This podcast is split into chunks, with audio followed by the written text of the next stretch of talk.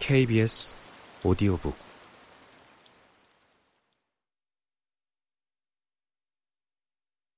적을 알고 나를 알면 위태롭지 않다. 그러므로 말한다. 적을 알고 나를 알면 백 번 싸워도 위태롭지 않을 것이다. 적을 알지 못하고 나만 알면 한 번은 이기고 한 번은 지게 될 것이며 적을 알지 못하고 나도 알지 못하면 싸울 때마다 반드시 위태롭게 될 것이다.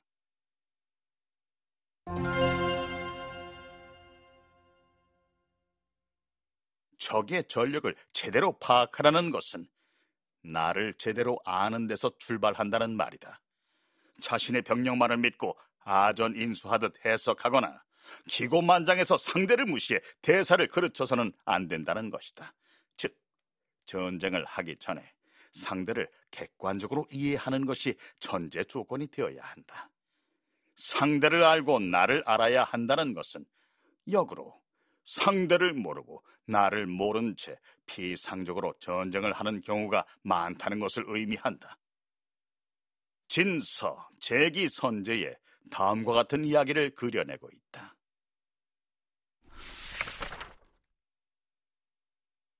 사마의는 삼국시대 위나라의 명장이자 진나라를 건국한 사마염의 조부이다. 위명제 청룡 2년에 촉한의 승상 제갈량이 10여만 명의 병사를 이끌고 북벌을 강행했다. 사마이가 위나라 군대를 이끌고 오장원에서 이를 막았는데 제갈량은 속전속결하고자 전면전을 벌이려 한데 반해 사마이는 보루만 굳게 지키고 대응하지 않았다. 군중에서 제갈량이 병사하자 촉한의 여러 장수가 진영을 불태우고 퇴각했는데도 사마이는 곧장 추격하지 않고 신중하게 대응하였다.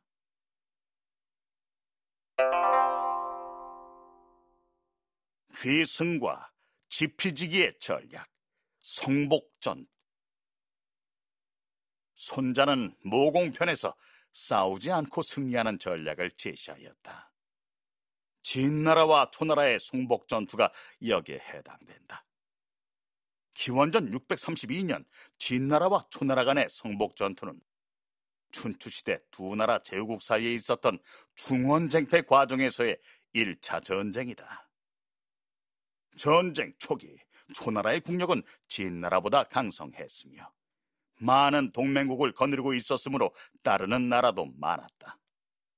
성복 전투에서 초나라가 군대를 내어 송나라를 공격하자 송나라 성공은 사람을 보내 진나라의 구원을 요청하였다.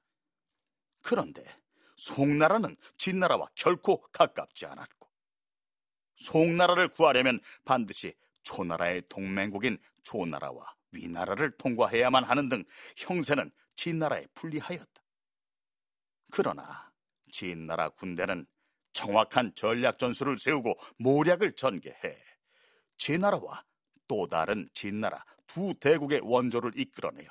마침내 벌교, 벌모에서 우세를 점하여 초나라 군대를 무너뜨리고 중원의 패권 자리를 차지하였다.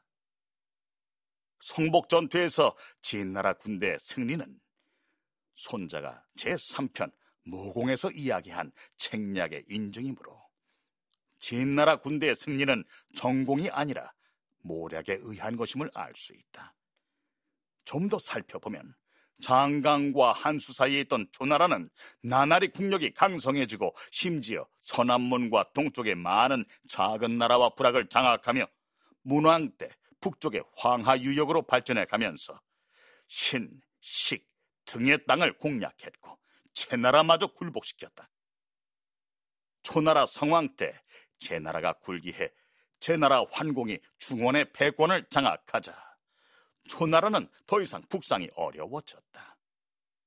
환공이 죽고 제 나라의 내란이 일어나 폐업이 무너지.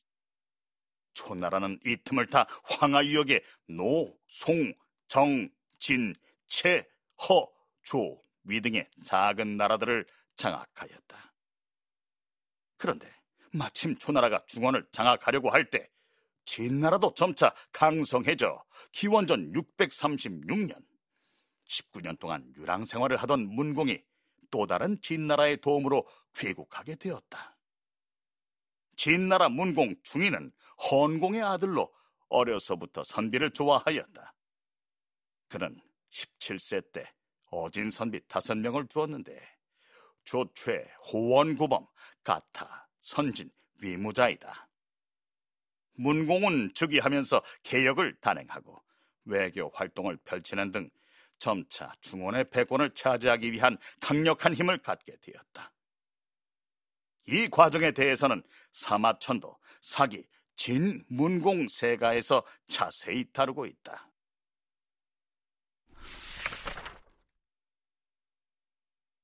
홍수 전투를 예로 들어보자. 기원전 638년 겨울 11월 송나라 양공은 초나라 성왕과 홍수에서 싸움을 벌였다. 초나라 군사가 미처 강을 다 건너지 못했을 때 모기가 말하였다. 저들은 많고 우리는 적으니 저들이 아직 건너지 못했을 때 공격합시다. 그러나 양공은 모기의 말을 듣지 않았다. 초나라 군대가 강을 모두 건너기는 하였으나 아직 전열을 갖추지 못했을 때 모기가 다시 말하였다. 공격하면 됩니다. 양공이 말하였다. 저들이 전열을 갖추기를 기다립시다. 초나라 군대가 전열을 갖추자 송나라 군대가 공격했으나 크게 패했고 양공은 넓적다리에 상처를 입었다. 송나라 사람들은 모두 양공을 원망하였다. 이에 양공이 말하였다. 군자는 다른 사람이 어려움에 빠졌을 때 그를 곤궁에 빠뜨리지 않고 다른 사람이 전열을 갖추지 못했을 때 북을 두드리지 않는 법이다. 사마자어가 말하였다. 전쟁이란 승리하는 것을 공으로 삼아야 하거늘 어찌 일상적인 말을 하십니까? 당신 말처럼 하면 틀림없이 노예가 되어 다른 사람을 섬기게 될 뿐이니 또한 무엇 때문에 전쟁을 하십니까?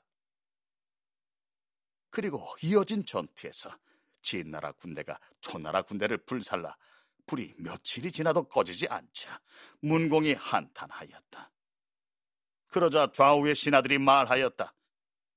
초나라를 이기고도 군왕께서는 오히려 근심하시니 무슨 까닭입니까? 문공이 말하였다.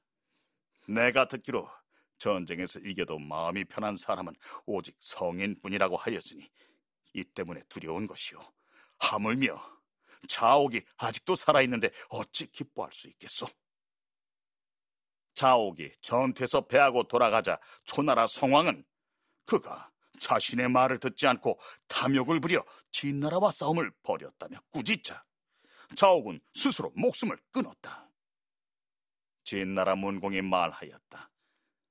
우리는 그 외곽을 공격했는데 초나라 왕은 안에서 대신을 투살했으니 안과 밖이 서로 호응한 것이다. 이에 곧 기뻐하였다. 6월에 진나라가 위나라 임금을 다시 귀국하게 하였다. 이모년에 진나라 문공이 황하를 건너 북쪽으로 귀국하였다. 상을 내려주는데 호원이 으뜸이었다. 어떤 사람이 말하였다. 성북에서의 일은 선진의 계책이었습니다. 문공이 말하였다.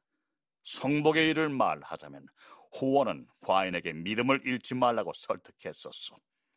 그리고 선진은 군대는 오직 이기는 것을 으뜸으로 삼는다고 하였는데 과인은 그것으로 승리하였어. 그러나 이것은 한때의 방법이었고 호원의 말은 만세의 공적이니 어찌 한때의 이로움으로 만세의 공적을 넘어서겠어. 이 때문에 호원을 앞에 둔 것이요. 이처럼 진나라가 성복 전투에서 승리한 것은 진나라 군신들이 교전 초에 객관적 형세 및 장단점을 철저하게 분석한 뒤 먼저 약한 적으로부터 승리를 쟁취하고 초나라와의 정면 승부를 피하면서 제 나라와 또 다른 진나라 두 나라의 지원을 이끌어낸 모략에서 기인한다. 여기서 말하는 또 다른 진나라는 훗날 천하 통일을 이루게 되는 시황제의 진나라이다. 물론 결전을 벌일 때 진나라 군대는 한 발 먼저 물러나 조나라 군대의 예봉을 피하면서 정치 군사적인 주도권을 장악하고자 하였다. 이 밖에도 진나라 군대는 지기지피할 수 있어 적들 작전 부서의 움직임에 따라 공격 방향을 알 수 있었으며 적들의 취약한 부분을 먼저 공략하고 각계 격파에 승리를 이끌어냈다. 따라서 성복 전투 과정을 보면 적에게서 승리를 이끌 수 있었던 상책은 모략으로 적을 이기는 데에 있었다.